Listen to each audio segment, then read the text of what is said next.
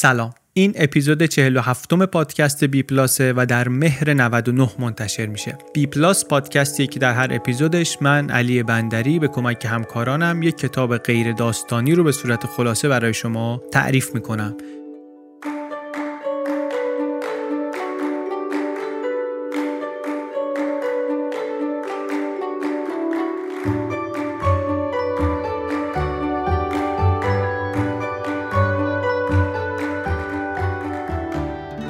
کاری که ما می‌کنیم اینه که میایم مغز کتاب رو ایده اصلی نویسنده کتاب رو اونطوری که خودمون فهمیدیم و برداشت کردیم واسه شما هم تعریف می‌کنیم. این کار رو هم با کتابایی می‌کنیم که خودمون خوندیم و فکر می‌کنیم که نکته ای داره برای ما نکته ای داشته برای ما چیزی ازش یاد گرفتیم کنجکاوی جدیدی بهمون به داده دنیامون رو بزرگ کرده. یا اینکه کنجکاوی رو که از قبل داشتیم یه تیکه دیگه اطلاعات اضافه کرده بهش. یه تیکه دیگه از این پازل رو برامون تکمیل کرده. بعد میایم اون کتاب رو همینطوری خلاصه می‌کنیم مغزش رو می‌گیریم واسه شما هم تعریف می‌کنیم که شما هم گوش کنید. اگر مثل ما فکر کردید این کتاب چیزی برای شما داره که به دردتون می‌خوره تهیه کنید و بخونیدش یا اینکه اگر نسخه صوتی داره بشنوینش.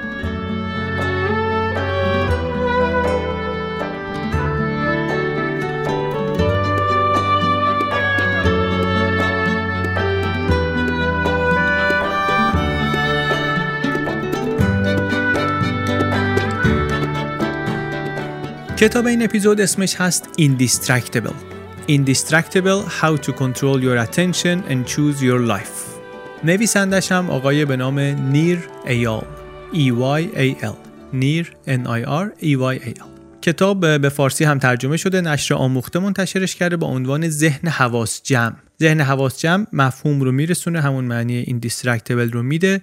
ولی حالا توی اپیزود می‌بینیم دیگه این distractable رو میشکنه نویسنده که distraction که ما میگیم حواس پرتی این از کجا میاد؟ traction یعنی چی؟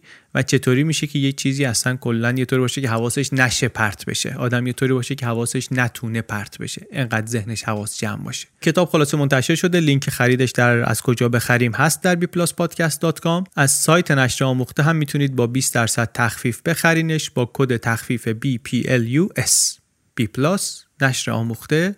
ذهن حواس جمع. بریم دیگه بشنویم اپیزود 47 رو خلاصه کتاب Indistractable.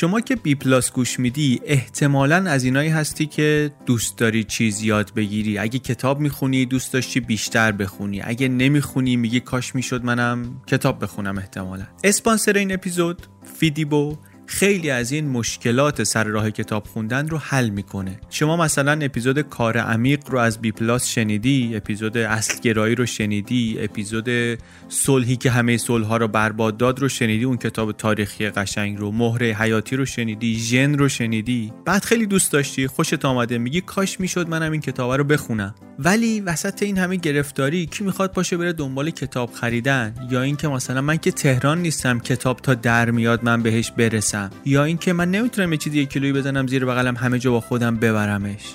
با فیدیبو شما می‌تونید تو همین گوشی موبایلی که همه جا همراهته کتاب بخونی. نیم ساعت وقت داری به جای اینکه این نیم ساعت رو تو اینستاگرام به چرخی آخرش هم از خودت بدت بیاد که این چه کار عوضی بود که من کردم. تو همون گوشی می‌تونی کتابت رو بخونی هم یک چیزی یاد بگیری همین که آخرش از خودت خیلی راضی تر باشی فیدیبو برای اونایی که می‌خوان راحت چیز یاد بگیرن.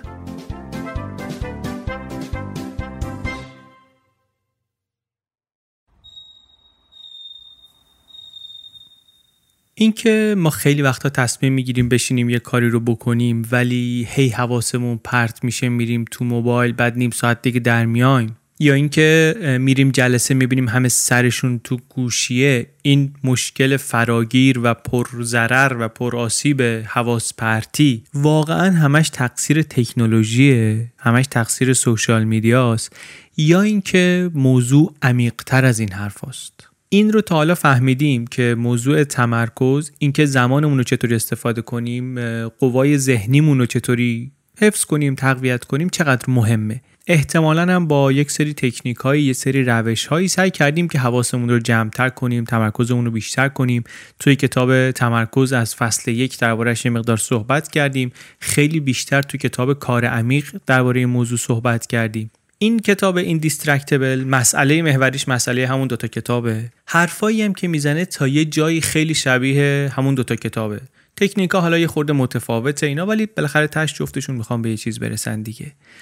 اما نکته برجستش اینه که یه مقدار عمیق تر میشه. حالا بجز اینکه تکنیکاش تکنیک های جدیدی هست بعضیاش و ممکنه برای کسی که بعضی از تکنیک های کار عمیق براش کار نکرده اینا کار کنه وجه مهم کتاب برای من این بود که یه عمقی به مسئله داد. دید منو یکم باز کرد فهمیدم ریشه این قصه از کجاست و به نظر من وقتی ریشه رو بهتر بفهمیم یعنی من اینطوریم وقتی ریشه مسئله رو بهتر بفهمم در حلش موفق ترم اسم کتابم گفتیم هست Indistractable متضاد Distractable Distractable یعنی کسی که میشه حواسش رو پرت کرد. Indistractable احتمالا یعنی یه چیزی شبیه کسی که مثلا نمیشه حواسش رو پرت کرد. منتها عبارت فارسی سرراست قشنگی که همه اون معنا رو برسونه من بلد نیستم پیدا نکردم. ضمن اینکه نکته های بیشتر وجوه بیشتری توی این کلمه هست. یعنی لازمه که ما از همین indistractable استفاده کنیم چون که می‌خوایم اصلا این کلمه رو بشکنیم و درباره traction صحبت کنیم. برای همین ما توی این کتاب از همین اصطلاح انگلیسی استفاده می‌کنیم.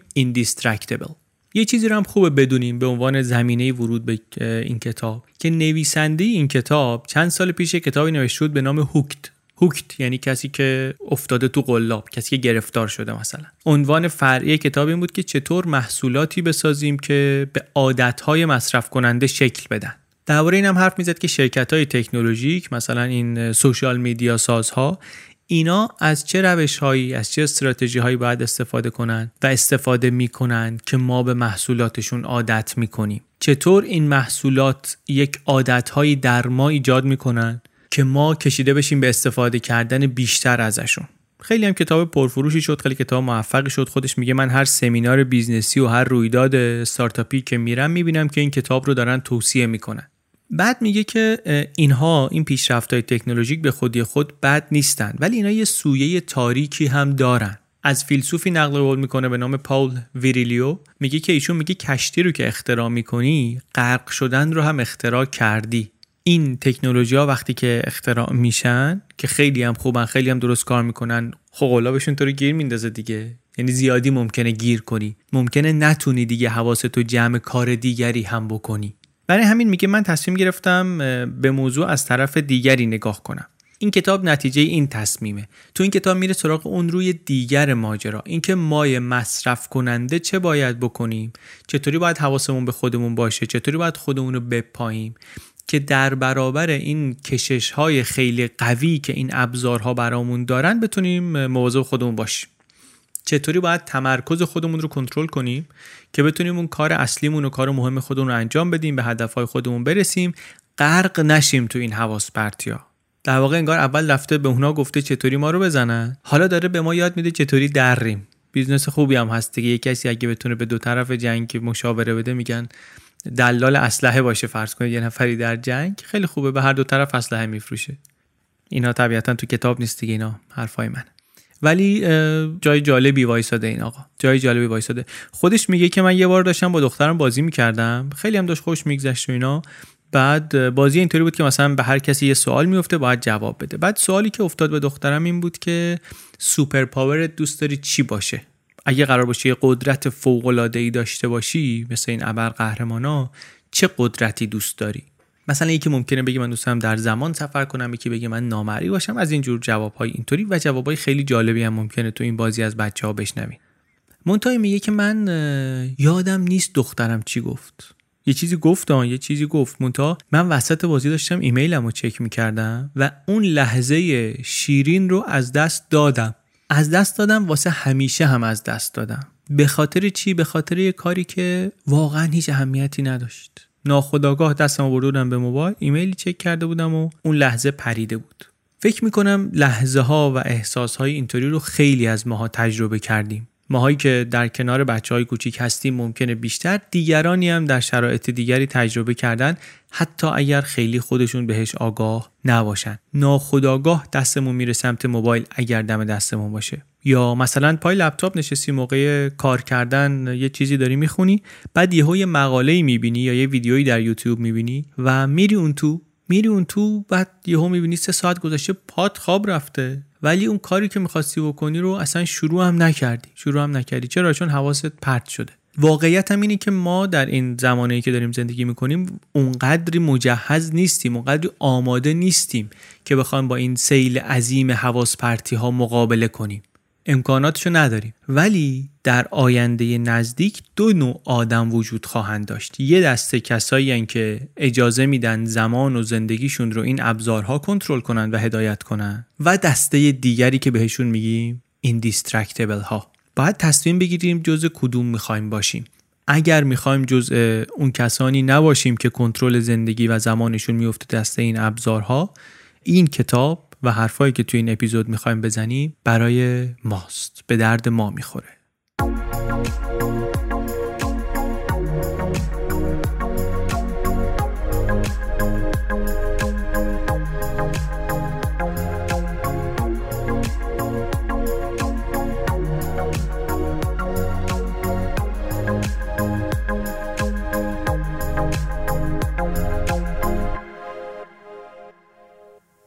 خب می‌خوایم بریم ببینیم که چطوری این دیسترکتبل بشیم. نویسنده میگه که اول بذار ببینیم مسئله چیه. مسئله تکنولوژی نیست فقط مسئله عمیق تر از اینه. ما باید بریم به عمق مسئله. مسئله فقط این نیست که تکنولوژی ها دارن سعی می‌کنن توجه ما رو بکشن به سمت خودشون مدام. اینکه یه چیزی می‌خواد همیشه توجه ما رو بکشه به سمت خودش این همیشه بوده. درسته که الان شدیدتر شده ولی جدید نیست. تلویزیون هم که اختراع شد می‌گفتن یه دی که دیگه بچه ها باسواد نمیشن. فاتحه باسواد شدن بچه ها رو دیگه باید خوند. تموم شد. حتی عقبتر میشه رفت رد پای اینو دید. در خود نوشتن هم اثر مخرب می‌دیدن. از سقرات نقل قول می‌کنه میگه میگفتش که نوشتن باعث میشه که آدمی که داره چیز یاد می‌گیره فراموشکار بشه. پس حرف چیه؟ حرف اینه که مسئله حواس پرتی و اینکه باید حواسمون رو جمع کنیم و تمرکز کنیم و اینا تازه نیست. درسته که الان ممکنه ما خیلی بهش حساستر از گذشته باشیم. ولی این همیشه مسئله بوده. چیز جدیدی نیست. چیز خیلی شدیدی شده الان ولی چیز جدیدی نیست. منتها خب مسئولیت ما هست اینکه قدیمیه باز نمیشه مسئولیت نداشته باشیم. مسئولیت ما اینه که حواسمون رو جمع نگه داریم. از تمرکزمون مراقبت کنیم. برای چی باید مراقبت کنیم؟ از چند جهت این کار برای ما کار مهمیه. یکی اینکه شغل خوبا اونایی هستن که توان ذهنی می‌خوان خلاقیت می‌خوان. بهترین شغل ها مطلوب ترین شغل ها اونایی هستن که با ماشین نمیشه به راحتی انجامشون داد. این حرفو کل نیوپورت هم در کتاب کار عمیق می‌زد دیگه. و اینجور کارا کارایی هستن که می‌دونیم چی لازم داره؟ حواس جمع لازم داره. ولی مسئله همش کار نیست. حالا اینم باز یه چیزیه. اینجا خارج از این کتاب بگم. ما توی بی پلاس خیلی از اپیزودامون درباره کار کردن و چطوری بهتر کار کنیم و چطوری بیشتر کار کنیم و ایناست. ولی زندگی همش کار نیست. تو چند تا اپیزود و چند تا کتاب هم سعی کردیم که این نگاه رو هم داشته باشیم که می‌دونیم زندگی همش کار نیست. چیزهای دیگه هم هست. در زمینه های دیگری هم ما احتیاج داریم که مهارت رو گسترش بدیم. احتیاج داریم آدمای بهتری باشیم برای اطرافیانمون. احتیاج داریم بهتر زندگی کنیم. اینجا هم نویسنده سراغ اون دلایل هم میره. میگه مسئله شغل اصلا به کنار. ما یک شبکه روابطی داریم با خانوادهمون و با دوستانمون. تمرکز نداشتن توجه نداشتن کیفیت اون روابط رو هم میاره پایین. اون شبکه رو اصلا از ما می‌گیره. ما این شبکه روابط رو که نداشته باشیم تعادلمون به سرعت و به شدت به هم می‌خوره. حواس پرتی ما داره روی اون قصه هم تاثیر می‌ذاره. داره روابط اجتماعی ما رو با خانواده و با دوستانمون هم خراب می‌کنه. اینو احتمالا یه چیزیه که خیلی احتمالا دیدن و شاهد براش دارن. و باز یه دلیل دیگه برای اینکه چرا تمرکز چیز مهمیه برامون. ما یه سری ارزش هایی داریم اولویت هایی داریم در زندگیمون. وقتی برنامه ریزی می‌کنیم وقتی هدف گذاری می‌کنیم معلوم میشه که بالاخره چی برامون مهمه دیگه یا مهمتره. این غرق شدن در حواس پرتیا ممکنه باعث بشه که از اون چیزایی که واقعا برامون با ارزشه از اون چیزایی که به زندگیمون معنا میده دور بشیم. این جدا از اون شبکه اجتماعی و آدم ها و دوستان و خانواده و این هاست اصلا ارزش ها اولویت های زندگی اونو ممکنه گم کنیم. چرا؟ چون حواسمون پرته. پس یاد گرفتن اینکه چطور indistractable بشیم فقط برای بهتر و بیشتر کار کردن نیست. اصلا برای اینکه بهتر زندگی کنیم هم لازم داریم این مهارت رو یاد بگیریم. منتها کاری که باید بکنیم کاری که شاید الان بیش از هر وقت دیگری لازمه بکنیم این است که بفهمیم چرا اصلا حواسمون پرت میشه. دلایل بنیادی این حواس پرتی چیه؟ خودش نویسنده میگه من کلی از این روش های ترک و اصلاح روش استفاده از ابزارهای تکنولوژیک رو قبلا استفاده کردم. منتها تقریبا واسه همشون بعد از یه مدتی برگشتم به همون عادت هایی که قبلا داشتم. هر کدوم تا یه زمانی خوب بوده تا یه جایی کار کرده ولی بعد دوباره قل خوردم برگشتم همون جایی که قبلا بودم. واسه همین میگه حالا بیایم ریشه نگاه کنیم ببینیم مثلا از کجا ناشی میشه. درد چیه؟ برم ببینم که شاید با دونستن درد یه خورده ای بهتر بتونم دنبال درمانش باشم. اول میگه بیایم یه سری اصطلاح رو تعریف کنیم. میگه ما می‌خوایم از شر چی خلاص بشیم؟ از شر distraction می‌خوایم خودمون رو در برابر distraction ایمن کنیم. distraction چیه؟ در واقع distraction چی نیست؟ distraction متضاد focus نیست متضاد تمرکز نیست. distraction متضاد traction ه کشش. کشش چیه؟ میگه ما دو جور میل و کشش داریم. یه کششی داریم که ما رو می‌کشه به سمت اون چیزهایی که می‌خوایم اون کارهایی که دوست داریم بکنیم traction یه کشش دیگه داریم اونی که ما رو از کارها و اهداف و ارزش هامون دور می‌کنه. distraction پس traction اون چیزی که ما رو می‌کشه به سمت اون جایی که باید بریم. distraction اون چیزی که ما رو منحرف می‌کنه از اون جایی که می‌خوایم بریم مثلا. اصطلاح دیگری که باید یاد بگیریم محرکه trigger. محرک چیزیه که ما رو به سمت یکی از این دو قطب میکشونه. یا به سمت traction یا به سمت distraction یا باعث traction میشه یا باعث distraction میشه. همه این دینگا و رینگا و پینگا و این چیزهایی که از در و دیوار و سر صورتمون میباره اینا محرک هستن. دو جور هم محرک داریم. محرک های درونی محرک های بیرونی. محرک درونی اونیه که از داخل نشأت می‌گیره طبیعتا. بیرونی هم یه عامل بیرونیه. ما تا حالا بیرونی ها رو بهش توجه کردیم دیگه. توی اون کتاب کار عمیق و تمرکز هم بیشتر روی این محرک های بیرونی داشتیم حرف می‌زدیم. نویسنده اینجا بیشتر سراغ محرک های درونی میره که حالا میگیم یعنی چی. سوال رو ولی گم نکنیم. سوال اینه که این حواس ها چرا انقدر زورشون زیاده؟ چطوری که این محرک ها انقدر مؤثر هستند در منحرف کردن ما؟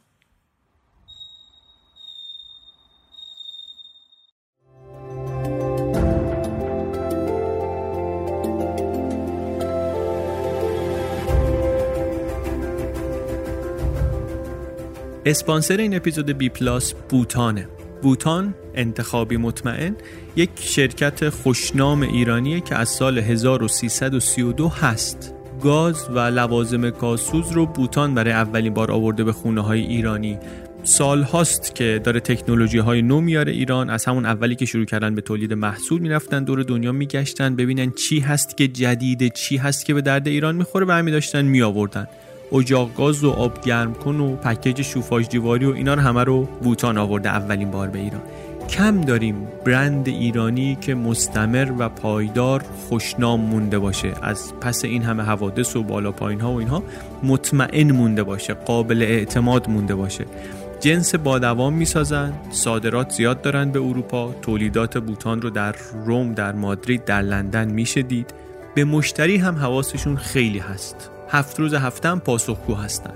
خوشحالیم که حواسشون به تغییرات هم هست. یک نشونش هم این که بوتان همین الان آماده توی پادکست و داره صداش رو به گوش شنونده پادکست فارسی هم میرسونه. لینک هاش در توضیحات اپیزود هست. بوتان.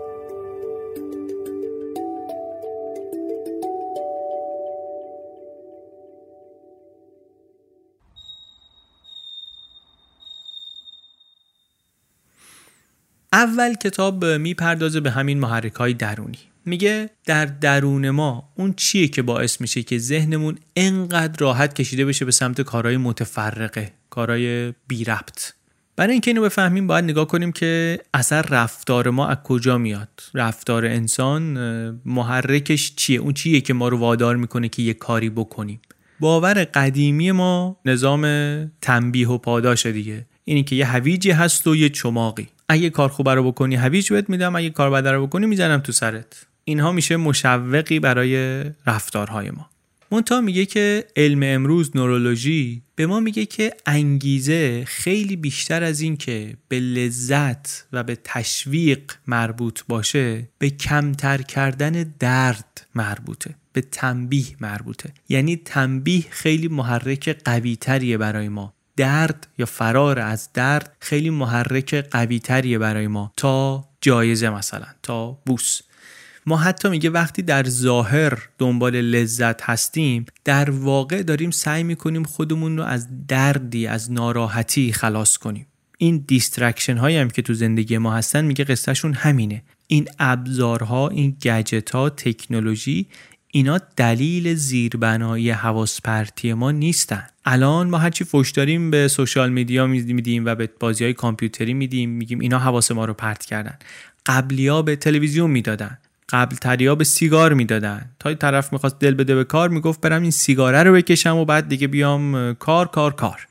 قصه اینه که سیگار و تلویزیون و اینستاگرام و اینا اینا همه علتهای ثانویه مشکل ما هستن. اون علت زیربنایی نیستن. علت زیربنایی رو تا نریم سراغش تا سراغ ریشه حواس پرتی نریم بازم حواسمون پرت خواهد شد. حالا با سیگار نشه با تلویزیون میشه. با تلویزیون نشه با اینستاگرام میشه. شکل عوض میشه ولی اصل موضوع عوض نمیشه. ما دنبال اینیم که حواسمون پرت بشه. پس یه چیزی پیدا می‌کنیم که حواسمون رو باهاش پرت کنیم. ولی فکر نکنید داره میگیم حواس پرتی همش به سمت چیزای بده نویسنده میگه مثلا من می‌خوام یه چیزی بنویسم. بعد حواسم پرت میشه یه کتاب دیگه ای برمیدارم شروع می‌کنم کتاب رو خوندن. حالا کتاب خوندن که کار بدی نیست اون کتابی که دارم می‌خونم کتاب بی ارزشی نیست که. منتها دیسترکشنه برای این کاری که من می‌خواستم بکنم. دنبال هدفی که داشتم می‌رفتم. این حواس پرتیه منحرفم داره می‌کنه. کتاب خوندن که چیز بدی نیست که. کتاب به درد بخوری هم بود گفت داشتم می‌خونم از کتابهای قدیمی کتابخونه خودم بود. ولی در مسیر هدف من نبود. در مسیر اون کاری که اون موقع می‌خواستم انجام بدم نبود. یا یه مثال دیگه می‌زنه از یه خانومی استاد دانشگاهی. میگه که ایشون معتاد یه اپلیکیشنی شده بود. یه خانومی که اصلا این طراحی ها رو این طراحی این business model ها رو تدریس می‌کرد. معتاد یه اپلیکیشنی شده بود. اپلیکیشن بازی و نمی‌دونم وقت تلف کنی اینا نبود. اپلیکیشن پیاده روی بود. از یه قدم شمارا. میگه این قدم شمارا بود اینایی که امتیازاتو میشمره چند قدم رفتی با بقیه مقایسه می‌کنه چالش می‌ذاره مسابقه می‌ذاره. انقدر این خانم میگه که من داشتم تو این چالش ها غرق شده بودم. یه شب نصف شب پا شدم. توی راپله خونمون دو هزار بار پله رفتم بالا اومدم پایین که مثلا بتونم توی اون مسابقه اون جایی که می‌خوام برسم برسم. از کارم افتادم از برنامه که می‌خواستم بذارم برنامه که داشتم برای فردام افتادم. حواسم یه چیزی پرت کرده بود که چیز بدی نبود در ذات خودش ولی واقعا قرار نبود این منو دیسترکت کنه. بعدا همین خانوم متوجه میشه کار کجاست. اتفاقا که از سرنخانم همین میده دست نویسنده. میگه که اون روزا می‌دونی وضع من چی بود؟ اون روزی که یه همچین اپلیکیشنی اینطوری می‌تونست منو دیسترکت کنه. من وضعیت سختی داشتم. از یه طرفی ازدواجم به مشکل برخورده بود. معلوم نبود که بتونیم با هم ادامه بدیم. از یه طرف دیگه من و شریکم هر دو استاد دانشگاه بودیم هر دو داشتیم دنبال کار میگشتیم. دنبال کاری هم که میگشتیم محدودیت های گذاشته بودیم. کار پیدا کردن برامون سخت شده بود. این اپلیکیشنه ناخداگاه شده بود یک روزنه ای که من به کمکش از واقعیت های زندگیم فرار کنم.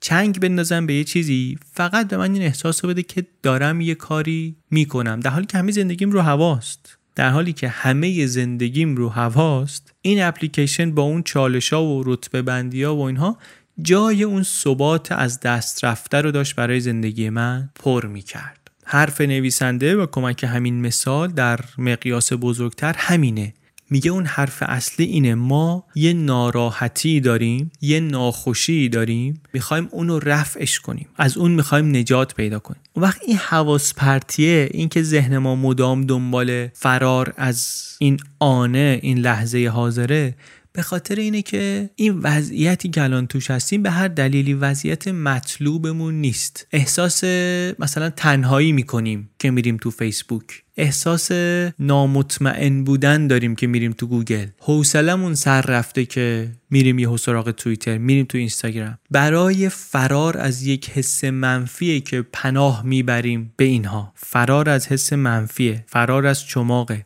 و بیدلیل هم نیست توضیح تکاملی هم داره این. ما در طول تکامل هم همیشه حواسمون باید به احساسات منفی می بوده چون اونا این که تهدیدآمیزن وقتی که می‌خوایم حواسمون باشه که دوام بیاریم حواسمون باید به خطرها باشه احساسات منفی باشه. این نکته نکته هم هست که برای خیلی پذیرشش سنگینه. خیلی واقعا نمی‌خوان این رو قبول کنن. این حقیقت ناخوشایند رو بپذیرن که حواس پرتی یک فراره. فرار از واقعیت فرار نامطلوبی هم هست فرار نادرستی هم هست. ولی جواب ماست به این محرک درونیمون. بعد اینطوری که بهش نگاه کنی باید بشینی قضاوت کنی که آیا این رفتاری که من دارم نشون میدم به این محرک درونی تریگر درونی چیه؟ احساس ناامنی احساس ناراحتی احساس نگرانی. جوابی که من دارم بهش میدم و باهاش میرم خودم رو غرق می‌کنم تو این حواس پرتیا آیا جواب سالمی آیا رفتار درستیه یا نه؟ حرف مهمیه. نویسنده میگه ما برای اینکه بخوایم راه بهتری پیدا کنیم برای اینکه با این امیال مقابله کنیم باید بفهمیم دردمون چیه ناراحتیمون چیه. با انکار کردنشون راه به جایی نمی‌بریم. یه حواس جدید میاد دوباره اون دفعه پناه می‌بریم به اون. بیان خیلی خوبی هم براش پیدا می‌کنه نویسنده. میگه اگه اینو بپذیریم که رفتارهای ما برای این هستن که از ناراحتی درمون بیارن این یعنی مدیریت تمرکز یعنی مدیریت زمان. در واقع مدیریت درده مدیریت رنج time management چیزی نیست به جز pain management مدیریت زمان مدیریت درده. ما تا سراغ اون ریشه نریم نمی‌تونیم خودمون رو از distraction رها کنیم. یا باید حل کنیم اون مشکلی رو که در خونه و زندگانی داریم در محیط کار داریم. یا اینکه باید یاد بگیریم چطوری باهاشون بسازیم چطوری باهاشون کنار بیایم چون بالاخره همشون هم که نمیشه حل کرد. اونا رو که به خدمتش برسی بعدا میشه رفت سراغ این که حالا چرا distract شدم حالا چه تکنیکی استفاده کنم که حواسم پرت نشه.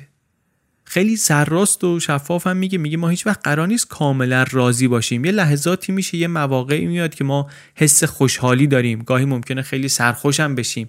ولی مثل این قصه هایی که آره به خوبی و خوشی در کنار هم زندگی کردن اینا اتفاق نمیفته اینو باید بذاری کنار اینا افسانه است ما اگه قرار بود راضی بشیم که تا اینجا نمی آمدیم که پیشرفت نمی کردیم که محرک ما برای اینکه تغییر بده وضع زندگیمون رو بهتر کنه وضع زندگیمون رو همین احساس عدم رضایت همین ناراضی بودنه رضایت خوشحالی اینا موقتی هن. به چهار دلیل هم هستن که موقتی هن. دلیل اولش کسالت یا بی‌حوصلگیه از کلی تحقیق مثال می‌زنه میگه که آدما هر کاری حاضرن بکنن که از بی‌حوصلگی فرار کنن. خیلی درد بزرگی حوصله آدم سر بره خیلی درد بزرگی من یادمه بچه که بودیم خیلی می‌رفتیم پیش مامانم که من حوصلم سر رفت. و یه درسی که هم مامانم هم خاله پوری به ما همیشه می‌داد این بود که حوصله سر رفتگی تو باید خودت درمان کنی. دنیا همینه. من یادم خاله پوری می‌گفت دنیا همینه حوصلت سر میره.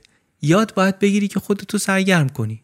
این با من موند. از اون آموزه هایی بود که من از کودکی با خودم آوردم بزرگسالی و هنوزم می‌بینم در آدمای اطرافم می‌بینم سر کار اینور اونور که آدما حوصلهشون سر میره و وقتی حوصلهشون سر میره حواسشون نیست که دارن به چه چیزهایی آویزون میشن. برای فرار از بی‌حوصلگی. من حتی پیشنهاد می‌کنم موضوع این آویزون شدن و گرفتاری سوشال میدیا و اینا هم از این زاویه یه مقدار بهش فکر کنی که یه کسی یه آدم باهوشی اومده دیده که آقا خلایق نشستن همه حوصله ها سر رفته هیچ که حال اون یکی رو نداره. یه چیه چاهی درست کنم. اگه به اندازه کافی عمیق و جذاب باشه اینا آنچنان با کله میپرن تهش که هیچ وقت نمی‌تونن بیان بیرون. خارج از کتاب این حرف از خودم بود. توی کتاب نویسنده یه مثالی می‌زنه که دور نیست از این حرف. میگه در یه آزمایشی آمدن به آدما گفتن که ما یه دستگاهی داریم که شوک الکتریکی بهت میده دردت هم میاد ها یه خورده درد داره. حاضر اینو امتحانش کنی؟ گفتن که نه. گفتن که ببین ما اینو می‌خوایم به همه بزنیم. اگه می‌خوای بهت شوک ندیم می‌خوای درد رو تحمل نکنی باید انقدر پول بدی.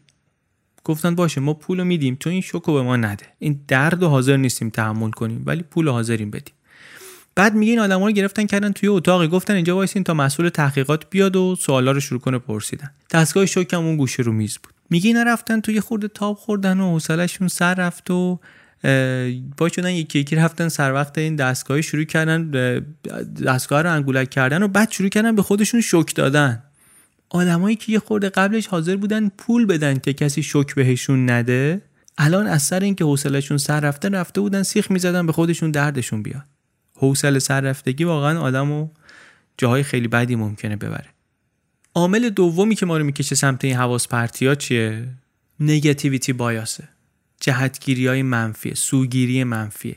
اثر عوامل منفی در مقایسه با عوامل خونسا یا عوامل مثبت بر ما بیشتره. توجه بیشتری جلب می‌کنه به خودش. اینو قبلا هم احتمالا گفتیم. یکی از فکت هایی که در روانشناسی فکت روشنه دیگه الان. از دوره نوزادی هم مشاهده می‌کنن. خاطرات بد رو راحت تر یادمون میاد تا خاطرات خوب. تقریبا هم دانشمندان مطمئنن که اینم ریشه تکاملی داره به خاطر اینکه کسی اگه اتفاق خوب نمیمیره اتفاق بد بالقوه خطرناکه چون می‌تونه دخل تو بیاره. بالقوه بر همین موجودی که بتونه این خطرهای احتمالی رو بیشتر در ذهن خودش نگه داره و بیشتر مراقبشون باشه شانس بیشتری برای برنده شدن و برای بقا داره.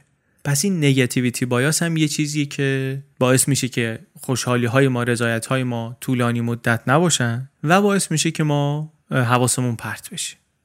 عامل سوم رومینیشنه مرور افکار. این تمایل ما برای اینکه مدام تجربه های بدمون رو مرور کنیم. مثلا دیدی یه اشتباهی می‌کنی بعد تا مدت ها خلاص نمی‌تونی بشی از دستش. همش بهش فکر می‌کنی. این گاهی تبدیل میشه به قول نویسنده به یک مقایسه بیمارگونه با استانداردی که شما نتونستی بهش برسی. یه استاندارد اخلاقی یه استاندارد رفتاری یه چیزی که می‌خواستی داشته باشیش و نتونستی داشته باشی.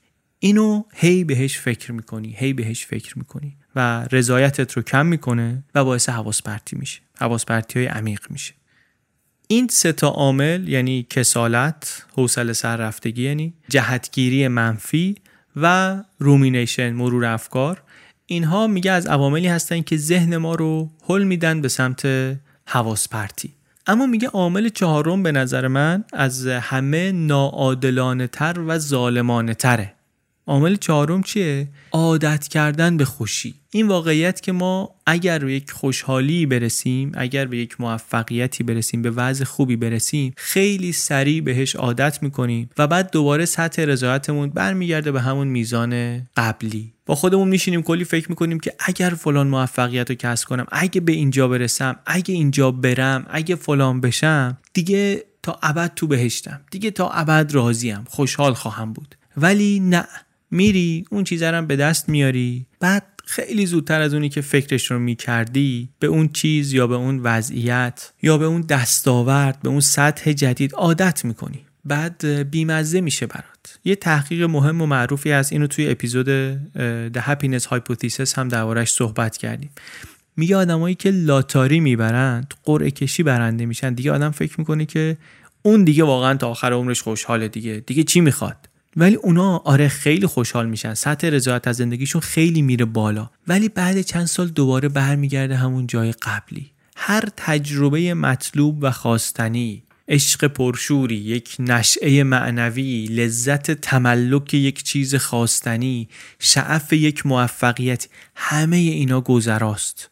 مدام ما میریم دنبال هدف جدید لذت جدید حس رضایت تازه. توی اپیزود Happiness Hypothesis حالا مفصلتر به این برمیگردیم و دربارش صحبت می‌کنیم. اینجا به همین بسنده کنیم که اینم بسیار چیز آزاردهنده ایه البته همه این عواملی که گفتیم در طول تاریخ بشر در طول تاریخ تکاملی محرک ما برای پیشرفت بودن. ما با همینا تا اینجا اومدیم. اینطوری نیست که حواسمون نباشه بخوایم بزنیم زیر کاسه کوزه نه. ولی باید این رو هم بدونیم که اون چیزی که باعث ناراحتی ما میشه و باعث حواس پرتی ما میشه اینها هستن. ریشش در اینهاست.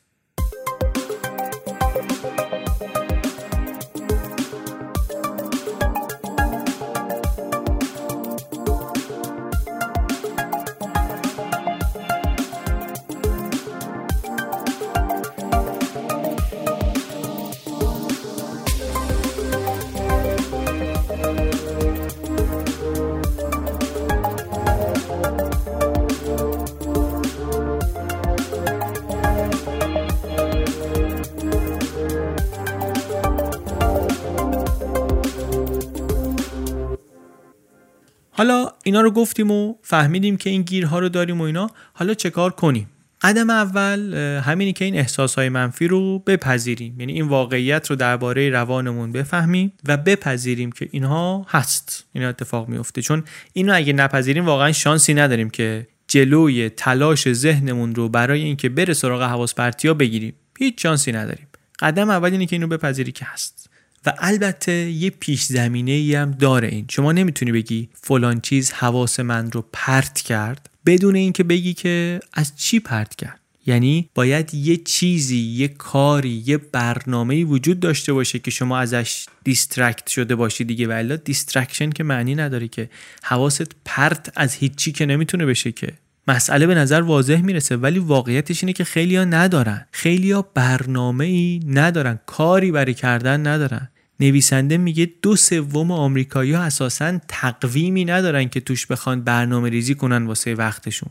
و خب شما وقتی تقویمی نداری برنامه ای نداری هر کسی می‌تونه بیاد با یه پینگی یا دینگی یا رینگی وقت تو بدوزه و ببره واسه خودش. این به نظرم یه قدم اولیه است اصلا قبل از وارد شدن به این موضوع که اصلا کاری داریم بکنیم یا نه. اگر کاری نمی کنیم کار خاصی نمی کنیم و نمی‌خوایم بکنیم خب اصلا ممکنه حواس پرتی واقعا چندان دغدغه واقعی هم نباشه برامون. اداشو در بیاریم. ببینیم حالا همه دارن میگن ما هم بنالیم از این. ولی بابا تو چی مینالی تو که اصلا کاری نداری بکنی که. یعنی شما اگه سر درد نمی‌کنه واقعا اینجا بیخودی نه دنبال راه حل نباش. شما بهتره شاید اصلا حواست پرت باشه چون حواس جمعی شما تو همون حواس پرتی است. مسئله تو شما باید جای دیگری حل کنی. خیلی ها این رو حواسشون نیست. یعنی تو کار اداری مثلا نمیشه کسی بی برنامه باشه تقویم نداشته باشه مثلا. یک کسی کارمند تقویم نداره چطور ممکنه؟ در زندگی شخصی هم باید همین باشه. در زندگی خانوادگی هم باید همین باشه. باید برنامه داشته باشیم. حتی به عنوان یک کانال ارتباطی میگه بین شرکای زندگی اینکه چه کار کنیم کی چی کار بکنه کی چی کار نکنه اینا نیازمند تقویمه نیازمند برنامه ریزیه. اگر نباشه distraction هم معنی نداره. بریم یه مقدار سراغ تکنیک ها و روش هایی که نویسنده پیشنهاد می‌کنه برای اینکه با این محرک های درونی روبرو بشیم. میگه کاری که باید بکنیم اینه که یک زمانی رو صرف این کنیم که رد این محرک های درونیمون رو بگیریم پیگیریشون کنیم و یک گزارشی برای خودمون درست کنیم. هدف هم اینه که ببینیم اینا از کجا میان. قدم اول اینه که ببینید درست قبل از اینکه حواست پرت بشه چه احساسی داشتی؟ اونو برداری بنویسی. چی بود که باعث شد حواست پرت بشه؟ همچی که می‌خواستی کارو شروع کنی رفتی یهو تو یوتیوب. گفتیم این از یک عدم رضایتی آمده دیگه از یک ناراحتی آمده. با حس کنجکاوی نه با حس قیز نه با خصومت با حس کنجکاوی برو ببین که چی بوده این. اون نارضای اون ناراحتی نارضایتی از کجا آمده؟ این که با خصومت نباید بری سراغش هم خیلی حرف کلیدیه. این که مثلا فکر نکنی داری میره قاتل بگیری. خیلی مهمه که با این احساس چطور برخورد می‌کنی. مثلا شما فکر کن یک گزارشی باید بنویسی تحویل بدی ولی چند روز همچین می‌خوای شروع کنی به نوشتن یهو میره مشغول یه کار دیگری میشی. حالا برو ببین که یه چیزی تو این گزارشه هست که اذیتت می‌کنه. اصلا ببین مسئله در خود اون کاره یا در اینه که مثلا شما آماده نیستی براش یا شاید میترسی شاید هزار تا دلیل دیگه. میگی برو ببین حست چیه وقتی که اون تریگره داره میاد میکشتت اونوری یه مثالی می‌زنه از یه برنامه یه برنامه ترک سیگاری میگه طراحی کردن. اونم همین بود که آدما وقتی هوس سیگار می‌کردن باید میشستن بررسی می‌کردن چه حسی دارن. چی شده که یهو یاد سیگار کشیدن افتادن؟ بعد میگه نتیجه این کار بسیار مؤثرتر بود از همه روش های دیگری که امتحان کرده بودن. چون روش های دیگه عموما تکیهشون روی اینه که در برابر این میل در برابر این حسی که ایجاد شده چطور مقاومت کنیم. و خیلی وقتا نتیجهشون شدیده و نتیجه عکس میدن هستن به خاطر اینکه شما وقتی قرار در برابر یک میلی مقاومت کنی میفتی توی چرخه معیوبی دیگه.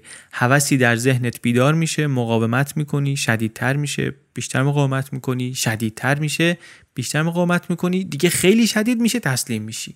تسلیم میشی بعد حس منفی سرزنش مرور افکار و بعدم دوباره تکرار همین چرخه. نویسنده میگه که باید به این احساسات با دقت توجه کنیم. به خاطر اینکه ما می‌خوایم به اون محرک های درونی غلبه کنیم. اگه به این محرک های درونی نپردازی هر کار بکنی حواست جمع نمیشه. یه سری نویسنده محتوای تکمیلی هم همراه کتاب آماده کرده. اونم کمک می‌کنه که بهتر بدونیم از این تکنیک ها استفاده کنیم. یه فرمایی هست جدولایی درست کرده برگه های برنامه ریزی و یادداشت برداری و اینا هست. اینا هم سعی می‌کنیم که تا جایی که می‌تونیم آماده کنیم در اختیارتون بگذاریم. مثل همون کاری که برای کتاب کی کردیم کتاب ون کردیم. توی bpluspodcast.com اینها رو می‌گذاریم. پس اولین چیزی که باید بهش توجه کنیم به یک درک درستی ازش برسیم اون محرک های درونی حواس پرتیان. مسئله بعدی چیه؟ مسئله بعدی اون کاریه که می‌خوایم انجام بدیم. از یه نویسنده اینجا نقل می‌کنه که کارش اصلا تحقیق در مفهوم تفریح و بازیه. خودش هم طراح video game ه. حرفی که می‌زنه ایشون حرفی که ما جاهای مختلف بهش رسیدیم. میگه تفریح fun لزوما حس خوب با خودش نمیاره. اون چیزی که میاره مستغرق شدن در کاره غرق شدن در کاره. چیزی که بعضی وقتا بهش میگیم flow حداقل دو بار توی بی پلاس تا حالا صحبت این flow شده فکر می‌کنم بعدا بازم بشه. توی تحقیقات زیادی اینو دیدن که وقتی در حالت flow هستیم در حالت غرق شدگی هستیم حسابی متمرکزیم. واقعا یکی از بهترین احساس ها رو داریم تجربه می‌کنیم. اهمیتش چیه؟ اهمیتش از قول همون آقای طراح بازی میگه. اهمیتش اینه که شما باید این موقعیت رو که موقعیت آشنایی هم هست اینو بیای روش کار کنی این تغییر کنه که بهت خوش بگذره.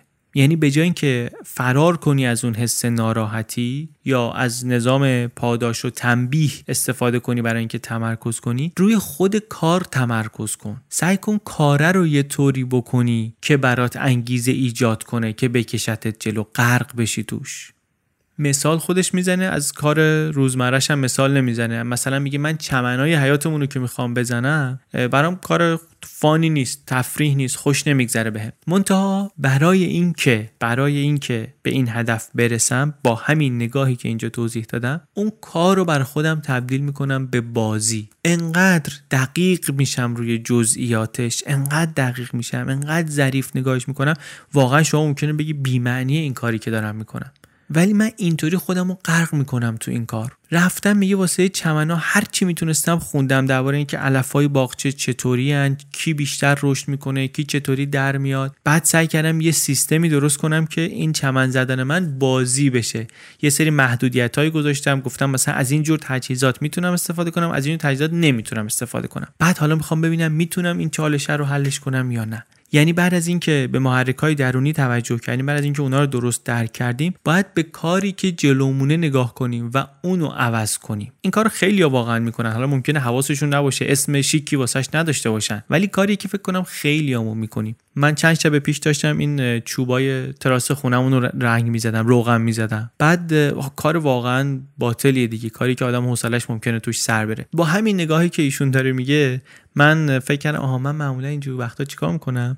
یه بازی واسه خودم طراحی می‌کنم که مثلا من می‌خوام تا قبل از اینکه این چوبا بلنده تا قبل از اینکه این سر چوب همه روغناش جذب بشه من می‌خوام رسیده باشم به اون سر چوب. یه بازی دیگه باعث میشه که من تندتر این کار انجام بدم. یه چالش یه سرم گرم میشه باهاش. یا مثلا داری ظرف میشوری میگی می‌خوام اول همه رو کفی کنم. قانونش اینه همه رو باید اول کفی کنم جا بدم تو سینک بعدا مثلا شروع کنم به آب کشی حالا مثلا. ولی کاری رو که جلومونه حتی اگر یه کاری مثل اینجور کارا که ممکنه هیچ فانی بگیم توش نیست. از توش اینجور بازی ها رو در آوردن باعث میشه که در انجامش بهمون به خوش بگذره.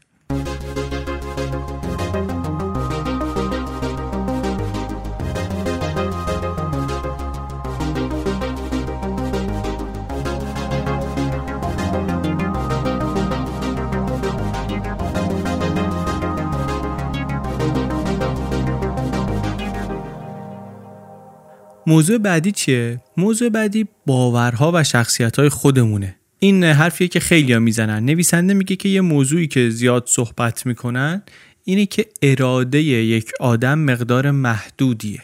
خیلی هم روی این اومدن نظریه دادن سیستم تصمیم گیری طراحی کردن.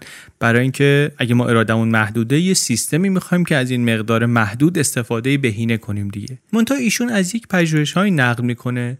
میگه این آمدن این موضوع محدود بودن اراده رو بسنجن در آدم های مختلف. اومدن عملکرد دو تا گروه با هم مقایسه کردن. به یه گروهی می‌گفتن که شما ارادت محدوده و به یه عده می‌گفتن شما ارادتون نامحدوده. بعد دیدن که عمل کرده اینا خیلی معنیدار با هم فرق می‌کنه. یعنی اینکه شما فکر کنی ارادت محدوده اثر می‌گذاره در عمل کردت. شبیه این تحقیق رو روی آدمای معتاد به الکل هم انجام دادن. آدمای الکلی اونایی که فکر می‌کنن نمی‌تونن در مقابل حوثشون مقاومت کنن اونایی که این باور رو دارن احتمالش بیشتره که دوباره رو بیارن به مصرف الکل. یعنی چی؟ یعنی اگر فکر کنی ارادت محدوده ارادت محدود میشه. اگر فکر کنی ارادت ضعیفه احتمالش بیشتره که ارادت ضعیف بشه. یعنی خیلی وقتها اون کسی که فکر می‌کنه اگه بقرصه دیگه میقرصه اون آدمیه که اتفاقا فکر می‌کنه ارادش کمه ارادش ضعیفه. نتیجه ای که از این حرف می‌تونیم بگیریم چیه؟ اینه که ما باید به باورهامون خیلی توجه کنیم. یعنی به خودمون حرفای ناامید کننده نزنیم چون که اینا ممکنه که واقعا باعث ناامیدیمون بشن. در واقع این درباره احساسیه که ما نسبت به خودمون داریم. اونایی که با خودشون یه خورده مهربونتر روبرو میشن اونایی که با خودشون همدلی و همدردی بیشتری دارن وضعشون بهتره. در برابر شکست ها مقاومترن. نویسنده میگه شما اگر هر از گاهی یه صدایی تو سرتون میاد که مدام داره نق می‌زنه بهتون داره زور میگه بهتون حواستون باشه که چطور باید عکس عمل نشون بدی حرفاشو نباید دربست بپذیرین باهاش هم نباید جر رو بحث کنید با این صدا نباید جر رو بحث کنید باید به خودتون یادآوری کنید وقتی این صدا میاد که بله مشکل هست اشکال هست چالش هست و همه اینها بخشی از این رشده بخشی از بزرگ شدنه. اینا یه مرحله که باید ازش بگذریم. مسئله اومده روی میز باید بهترین راه حل رو براش پیدا کنیم و بعد بریم مسئله بعدی تا مسئله بعدی بیاد. مسئله آسون هم مثلا فکر کنید رو میز نمیاد.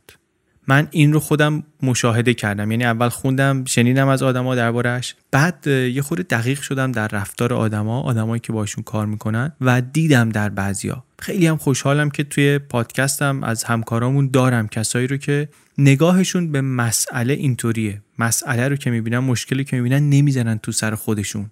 بهانه ای برای ابراز احساس منفی یا خشم یا سرزنش دیگری یا خود این, این کارا نمی‌کنن مسئله رو. مسئله رو همون طوری می‌بینن که هست. مسئله یه چیزی که داره داد می‌زنه که میگه بیا منو حلم کن. بعد میارنش رو میز می‌ذارن سعی می‌کنن که خب حالا کمک کنیم یکی از این سرش بگیری یکی از اون سرش بگیری ببینیم که راه حل بهترین راه حلی که در این شرایط فعلی با این زمانی که داریم و با امکاناتی که داریم می‌تونیم برای این پیدا کنیم چیه؟ راه حلش رو بگذاریم اجرا کنیم و بعد بریم مرحله بعد بریم سراغ مشکل دیگه.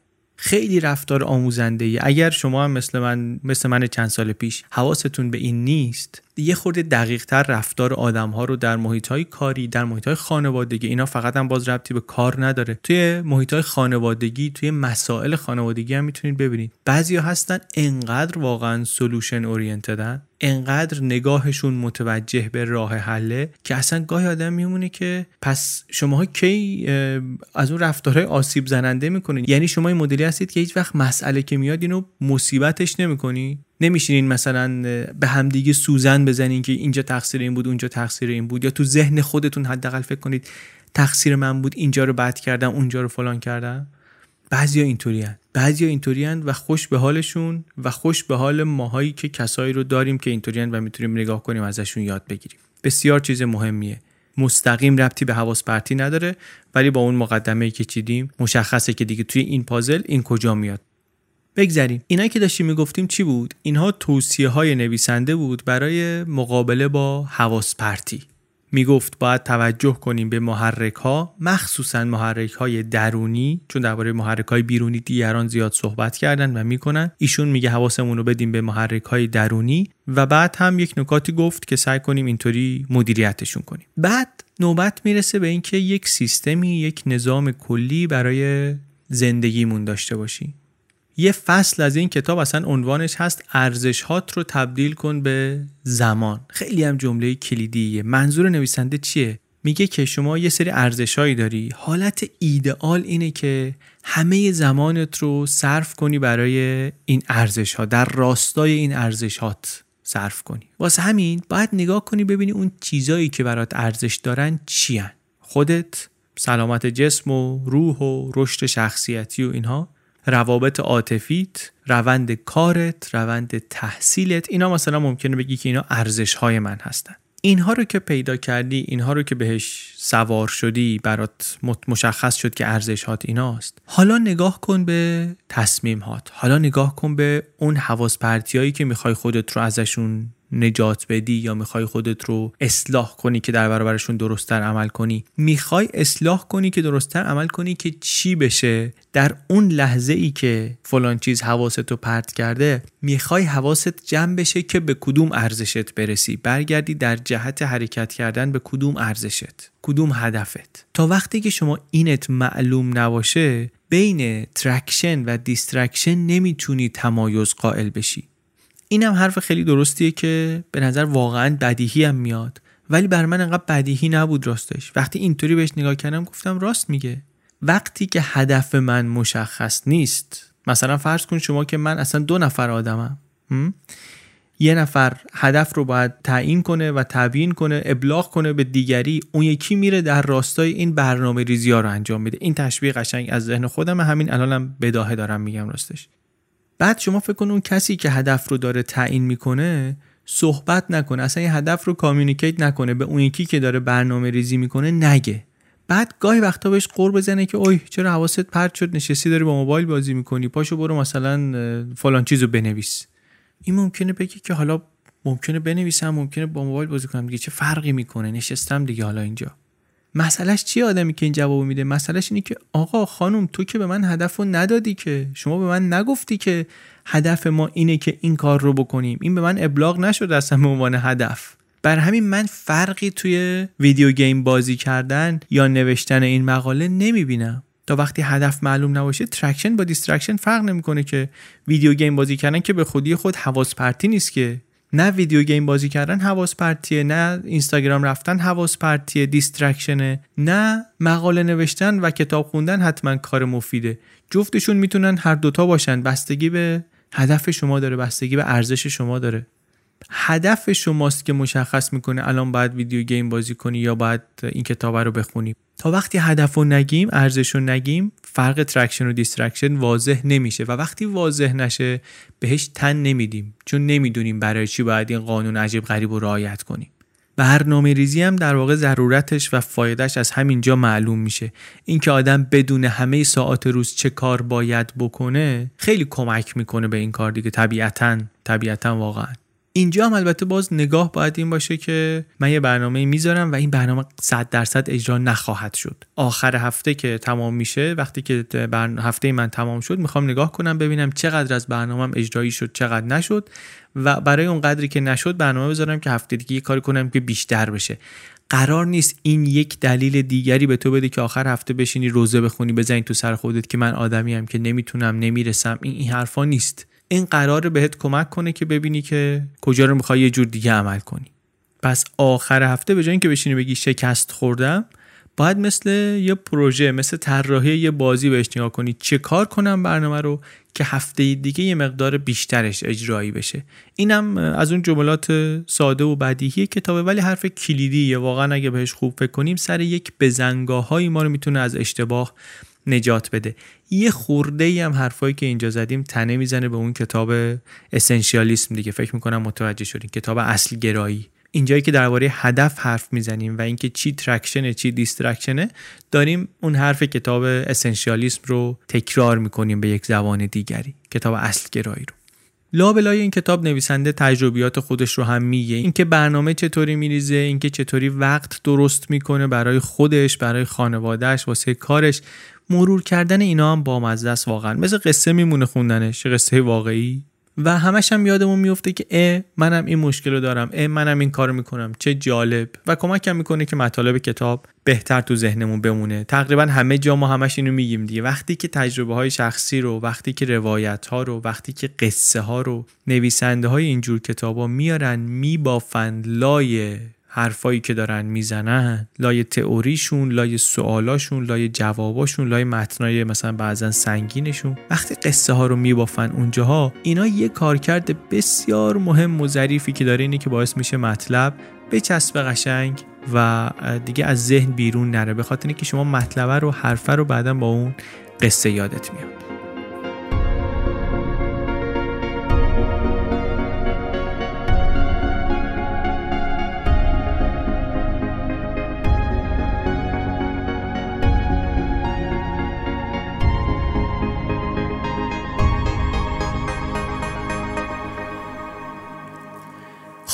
تا اینجا مسئله بیشتر به درون ما مربوط می‌شد. اینکه وقتی که حواسمون پرت میشه چه حسی داریم و چرا این حس رو داریم با این حسا چه کار باید بکنیم و اینکه اولویتامون و ارزش های زندگیمون رو اینا رو چطوری باید هدفمند دنبال کنیم. اول صحبت گفتیم که نویسنده میگه ما دو تا محرک داریم دو تا تریگر داریم درونی و بیرونی. تا اینجا درباره درونی ها حرف زدیم گفتیم درباره بیرونی ها جاهای دیگه بیشتر صحبت شده ولی اینجا هم یک اشاره می‌کنیم.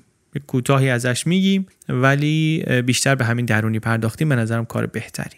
درباره محرک های بیرونی چیزی که احتمالا هممون دیدیم اینه که یا تجربه کردیم اینه که داریم یه کاری رو می‌کنیم داریم مثلا یه مسئله رو حل می‌کنیم. یه قدم مهمی باید برداریم. یه ایده ای اومده یه چیزی می‌خوایم بنویسیم بکشیم بذاریم درست کنیم بشوریم هرچی یهو یه ding ی میاد که یه ایمیلی اومد یه SMS اومد هرچی اینو برمیداری. مثلا فکر کن ایمیل اومده بود. موبایل رو برمیداری و قبل از اینکه بدونی چند تا اپلیکیشن دیگر هم مرور کردی social media های دیگه هم رفتی. حتی ممکنه برای من زیاد شده که این کارا رو می‌کنی و یادت میاد که اون چیز اولیه که می‌خواستی بری اصلا نرفتی هنوز. آخرین چیزی که میری سراغش اون چیزی که اول می‌خواستی بری.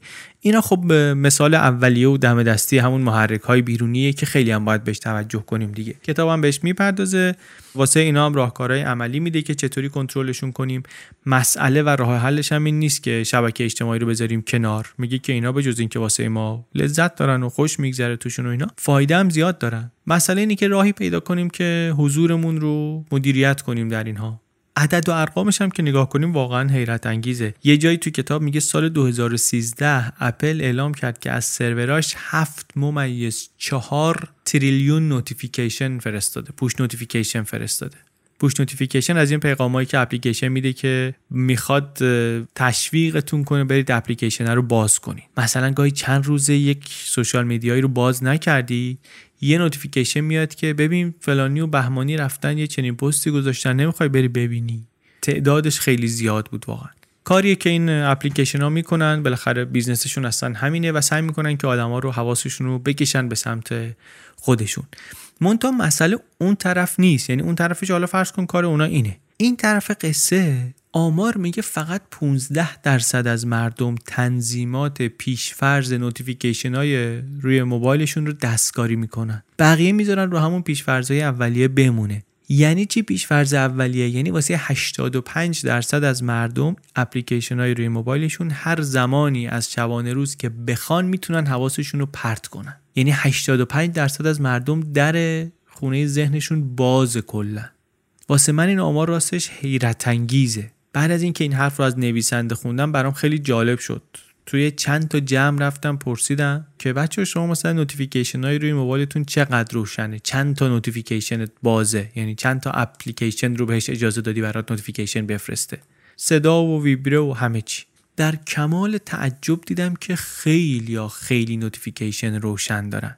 اون چیزی که می‌دیدم و میشنیدم برام باورکردنی نبود. ولی بعدا آمار رو دیدم و دیدم نه همینه واقعا. آمار درست همینه. 85 درصد مردم دست نمی‌زنن. البته الان پیشفرض ها عوض شده ها. الان اپلیکیشن ها پیشفرضاشون بهتر از قبل شده. حداقل توی اروپا اینطوری شده. خیلی ها پیشفرضشون notification ها بسته است. پیشفرض اینه که اجازه ندارن بفرستن. همه این حرفا. ولی کلا باید آدم بره چک کنه و اینا رو اجازه نده باز باشن. من بر خودم بستم. من هیچ هیچ social media یی اجازه نداره من notification بده. app های پیغام رسانی هم فقط یکیشون. اونم چیزیه که می‌دونم که مثلا خانواده به من اونجا پیغام میدن. و اونم تازه باز همه مدت نه در طول شبانه روز نه. اصلا شوخیه به نظرم. غیر از این عملی نیست. مگه میشه غیر از این کار کرد زندگی کرد توجه کرد به چیزی؟ عباس هم از تجربه خودش نوشته. نوشته من یک ماه به جز تماس های تلفنی و پیغامایی که از طرف خانوادم بخواد بیاد بقیه notification ها همه رو بستم و تو این یه ماه هیچکی نگفته که فلانی چون مثلا پیغام منو ندیدی من کارم عقب افتاد. کسی شکایت اینطوری نداشته. خودم هم احساس نمی‌کنم ضرری کردم. اینا تجربه شخصی در نگاه بزرگتر نویسنده میگه ما باید hack back کنیم. اسمش رو هم می‌ذاره hack back به خاطر اینکه میگه اینا طراحی شدن برای تحریک ما برای هک کردن توجه ما. درباره attention economy و eyeball economy و اینا قبلا صحبت کردیم دیگه. میگه اینا برای همین ساخته شدن. اینا ما یه سیستم توجهی داشتیم. اینا آمدن که هکش کنن بدزدن توجه ما رو. ما هم واقعا همین ازشون می‌خوایم. خیلی وقتا ازشون می‌خوایم که واقعا درگیر کننده باشن جذاب باشن user friendly باشن. ولی از اون طرف ما هم باید بتونیم hack back شون کنیم. خود نویسنده میگه من یه پیغام پیش‌فرضی دارم روی پیغامایی که روی موبایلم میاد روی SMS هایی که برام میاد text ایی که میاد. جواب میدم که یعنی جواب خود گوشی میده دیگه تلفنم میده که من مشغول کارم فعلا پیغام شما رو نمی‌بینم. اگه کارتون ضروریه مثلا بنویسید ضروری. بعد اگر بنویسن ضروری اون وقت notification میده به من تلفنم. امکانات ما الان زیاده برای اینکه این چیزها رو مدیریت کنیم hack back کنیم به قول نویسنده. و خب وقتی این امکان داریم مفیدتر از این که بشینیم تکنولوژی رو سرزنش کنیم social media رو سرزنش کنیم رسانه رو سرزنش کنیم به این و این و اون بد و بیراه بگیم اینه که خب اون کاری که دست خودمون برمیاد رو بکنیم.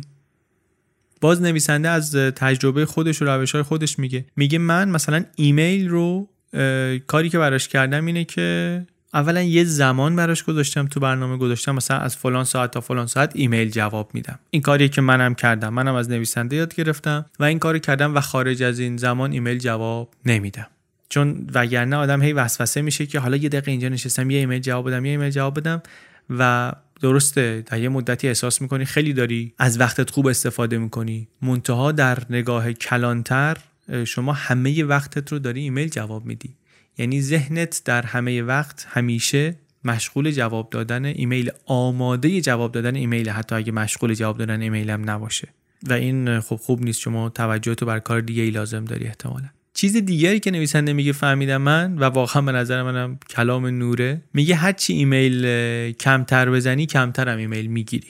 نویسنده میگه من اینطوری برنامه ریزی کردم واسه خودم که وقتی می‌خوایم ایمیلی رو جواب بدم میگم دیرترین وقتی که اون آدم گیرنده ایمیل به ایمیل من نیاز داره کیه؟ اگه یه هفته دیگه می‌تونه باشه من یه طوری تنظیم می‌کنم که جواب یه هفته دیگه بگیره. اگه 24 ساعت دیگه است یه جوری که 24 ساعت دیگه بگیره. یا مثلا یه کار دیگه ای که میگه می‌کنم اینه که ایمیل ها رو به دو دسته تقسیم می‌کنم. ایمیل های امروز و ایمیل های این هفته. و تو برنامه هم از قبل زمانی مشخص کردم برای جواب دادن هر کدوم این ایمیل ها اون موقعی که ایمیل رو می‌بینم فقط تصمیم می‌گیرم که به کدومی که از این دو دسته تعلق داره و بعد زمانش که می‌رسه میرم سر وقتش.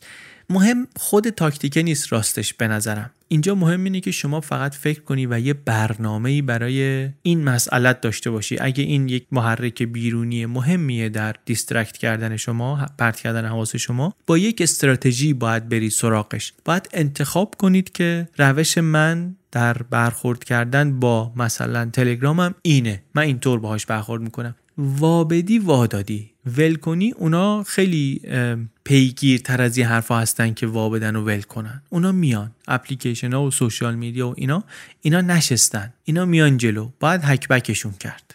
یه وقتایی هم نویسنده میگه البته برای این کارا باید با دیگران هماهنگ کنیم. مثلا میگه من دیدم که جلسات جلسه یه چیز مشکلیه واقعا دیگه. توی بیشتر سازمان ها جلسه مسئله است. میگه خیلی وقتا هم جلسه اینطوریه که برای هر موضوعی هر مسئله ای جلسه می‌ذارن و بعد تو جلسه آدما سعی می‌کنن دست جمعی با هم یه راه حلی پیدا کنن و خب کار خیلی سختی هم هست. بله بعضی از جلسات برای این کار ممکنه باشه ولی همه جلسه ها واسه این کار نیست. جلسه رو باید اینطوری بذاری که دستور جلسه اینه. از قبل همه بدونن. آقا خانوم می‌خوای بری تو جلسه؟ دستور جلسه اینه. بهش فکر کن و با راه حل خودت بیا توی جلسه. راه حل تو بیار. اونجا درباره راه حلای شماها صحبت می‌کنیم. نه اینکه بشینیم تازه اونجا بخوایم فکر کنیم با هم. همین که هر جلسه ای باید دعوتنامه کامل داشته باشه برنامهش باید مشخص شده باشه موضوعش معلوم باشه. همین خودش یه تعدادی جلسه های غیر ضروری رو کم می‌کنه. نویسنده میگه مثلا تعداد لپتاپ مجاز رو هم کم کنید. یا اینکه میگه یه جایی بذارید واسه شارژ گوشی بگید هر کی اومد باید همون دم در بزنه گوشیشو به شارژ. دیگه نمی‌تونه مثلا با خودش بیاره تو جلسه. طبیعتا اینا سازمان به سازمان شرکت به شرکت آدم به آدم مثلا position به position فرق می‌کنه. منتها هدف کلی اینه که چیکار کنیم؟ هدف کلی اینه که حواس پرتیامون رو کم کنیم با کنترل کردن محرک های بیرونیمون. دیگه این تکنیک های نویسنده نگیم بعضیش به نظرم خیلی پیش پا افتاده است. راستش فکر می‌کنم همه انجام میدن به یک شکلی. مثلا این افزونه هایی رو میگه ادانایی رو میگه که روی مرورگرها هست. که یه چیزی دیدی مثلا اون موقع نخوای حتما بخونی اینو بتونی بفرستی توی ریدینگ لیستی که بعدا بخونی. یا مثلا میگه که برای شبکه های اجتماعی برای توییتر یا لینکدین یا اینها شما خیلی وقتا login می‌کنی فقط برای اینکه بری یه پیغامی جواب بدی. منتها اول میفرستت توی اون صفحه feed. مثلا می‌خوای مثلا می‌خوای تو لینکدین یه پروفایل تو بروز کنی ولی این اول میگه حالا بیا برو تو صفحه feed بعد که میری تو صفحه feed اون وسط بین این پستایی که اونجا هست یه مقدار وقت زیادی تلف می‌کنی. نویسنده میگه به جای اینکه اون بالا بنویسم linkedin.com می نویسم linkedin.com/messaging مستقیم میرن به اون صفحه‌ای که پیام ها هست. این هم راهکار مشخص خیلی معمولی هم هست. شما دیگه اون جایی که اپلیکیشن اون جایی که اون سایت فکر کرده تو رو بفرسته لزوما همون جایی نیست که شما مجبوری بری که لازم نیست سایت از صفحه اولش بری واردش بشی که خونه نیست که. می‌تونی بری از هم صفحه که دوست داری مستقیم بری همونجا. اینا باز دوباره تکرار می‌کنم. خود تکنیکش خود اینکه چه کار می‌کنه مهم نیست. من چند تا مثال رو زدم که بدونیم توش هم حرفایی داره که احتمالا بلدیم و جای دیگه شنیدیم. هم حرفایی داره که ممکنه برا بعضی جدید باشه. ولی اصلش روش فکر کردنشه. اون مدلیه که تحلیل می‌کنه traction رو و distraction رو. و بعدش هم این که بعضی از این تکنیک ها ممکنه به درد هر کسی بخوره. منتها مهم اینه که شما برای خودت روش رو پیدا کنی که مسئله خودت رو حل می‌کنه. یک بخشایی هم داره کتاب درباره اینکه محیط کار رو مثلا چطور indistractable کنیم یا اینکه چطور روابط خانوادگیمون رو یا بچه هامون رو چطوری متمرکز بار بیاریم. چند تا روش مشخص هم میگه. با مزه هم هست. بعضی از این تکنیکا خودشون عدل تکنولوژی آمدن. بعضیشون ابزار جدیدی هستن اپ جدیدی هستن. یه خورده براک فکر فلسفی دیگه. دردم از یار است و درمان نیز هم. منتها اونا رو هم نمی‌خوایم اینجا معرفی کنیم. ارزش این کتاب بیشتر از اینکه در این حک ها و میانبرها و ایناش باشه در اون دید درون نگرانشه. چند بارم تکرار می‌کنه که اگر به اون محرک های درونی توجه نکنیم اگر اونا رو جدی نگیریم همه این قول و قرارا و برنامه ریزی ها و حکا و اینا همه کشکه. ما هم وقتی که صحبت می‌کردیم درباره این کتاب و انتخاب کردنش به همین نکته رسیدیم. و همین هم شد که تصمیم گرفتیم بگیمش. نه به خاطر تکنیکاش که بعضیاش خب بدی ان بعضیا تازه هستن بعضیا کاربردی ان ولی ما بیشتر به خاطر اون چارچوب تحلیلیش به اون شکل نگاهش انتخابش کردیم. به خاطر اینکه این حرفهای قبلی رو که توی بی پلاس زدیم هم تکمیلشون می‌کنه همین که پایه نظری محکمتری براشون می‌سازه.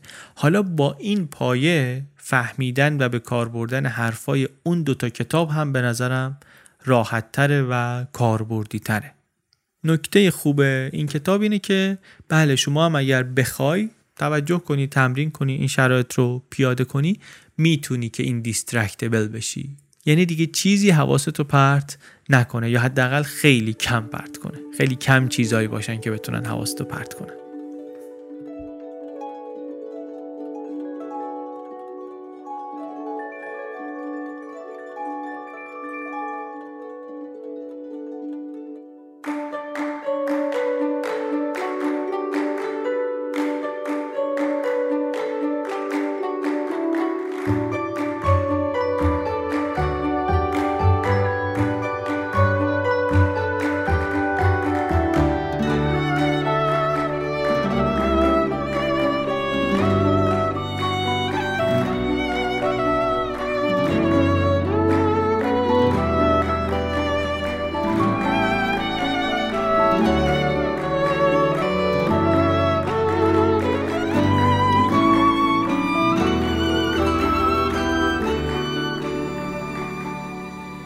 چیزی که شنیدین اپیزود 47 پادکست بی پلاس بود. این اپیزود بی پلاس رو من علی بندری به کمک عباس سیدین و امید صدیق‌فر درست کردیم. موسیقیش هم کار پیمان عرب‌زاده بود. این اپیزود خلاصه کتاب Indistractable بود. کتاب رو نشر آموخته منتشر کرده با عنوان ذهن حواس جمع. در bpluspodcast.com صفحه از کجا بخریم می‌تونید ببینید که از کجا میشه این کتاب رو خرید آنلاین از کجا میشه خرید مغازه از کجا میشه خرید خرید تلفنی از کجا میشه کرد. از سایت خود ناشر نشر آموخته می‌تونید با کد تخفیف BPLUS با 20 درصد تخفیف کتاب رو بخرید. نسخه الکترونیک کتاب رو هم می‌تونید از فیدیبو بگیرید. فیدیبو می‌دونیم دیگه اپلیکیشنیه که توش می‌تونیم هم این کتاب ذهن حواس جمع رو هم کلی کتاب دیگر رو از کتاب های بی پلاسی و کتاب های غیر بی پلاسی بخونیم یا بشنویم. کتاب صوتی هم زیاد داره فیدیبو. کتاب ذهن حواس جمع هم اونجا هست. همونطور که تو خود اپیزود گفتیم ما در این موضوع قبلا هم کتاب داشتیم. کتاب تمرکز رو داشتیم کتاب Deep Work رو داشتیم کار عمیق رو داشتیم. مسئله که من خودم باهاش درگیر هستم و دوست دارم حرفای جدید دربارش بشنوم دیدم بهش عمیق تر بشه راه های جدید پیدا کنم برای کم کردن حواس پرتیم و استقبال می‌کنم اگر شما هم در این موضوع حرف تازه ای دیدید. بگید. ما بعضی از سوالای مرکزی رو که داریم مشکلاتی رو که بالاخره داریم و دوست داریم حل کنیم های مختلف براش می‌خونیم. اون دو تا کتاب قبلی Deep Work و تمرکز خیلیا گفتن که به دردشون خورده. امیدواریم که این هم گرهی از کار کسانی باز کنه. بی پلاس رو اگر دوست دارین و می‌خواین کمک کنید به ما در حفظش مدیریتش جلو بردنش می‌تونید پشتیبان مالی پادکست هم بشین. چه ایران هستید چه خارج از ایران سایت رو ببینید. کسانی که خارج هستن الان می‌تونن با credit card هم پشتیبان بشن. با PayPal هم که از قبل می‌تونستن. یک دلار به ازای هر اپیزود پشتیبانی کاملا اختیاری هم هست. هیچ اجباری به پرداخت این پول نیست. نه شرعا نه اخلاقا نه قانونا نه عرفا. با وجدان پاک و راحت می‌تونید پادکست رو گوش بدید. کاملا رایگانه. منتها کسانی که پشتیبانی می‌کنن همونطوری که خودشون هم حتما می‌دونن و ما هم قبلا گفتیم نقششون در ادامه کار ما بسیار بسیار مهمه. بسیار ازشون ممنونیم. از شما هم که پادکست رو گوش می‌کنید خیلی ممنونیم. از شما که پادکست رو به بقیه معرفی می‌کنید اگر فکر می‌کنید اینجا چیزی یاد می‌گیرین و دوست دارید که چیز یاد گرفتن رو به دیگری هم هدیه بدین که یکی از بهترین هدیه هایی که میشه به کسی داد پادکست رو بهش پیشنهاد کنید و هم ما رو خوشحال کنید هم کسی رو که این هدیه رو می‌گیره خوشحال کنید. ممنون از اسپانسرهای این اپیزود فیدیبو و بوتان. ممنون از نشر آموخته و فیدیبو که در این اپیزود کنار ما بودن. و ممنون از همه شما. ما یک چهارشنبه در میون خلاصه کتاب تعریف می‌کنیم. در بی پلاس از پادکست های چنل بی.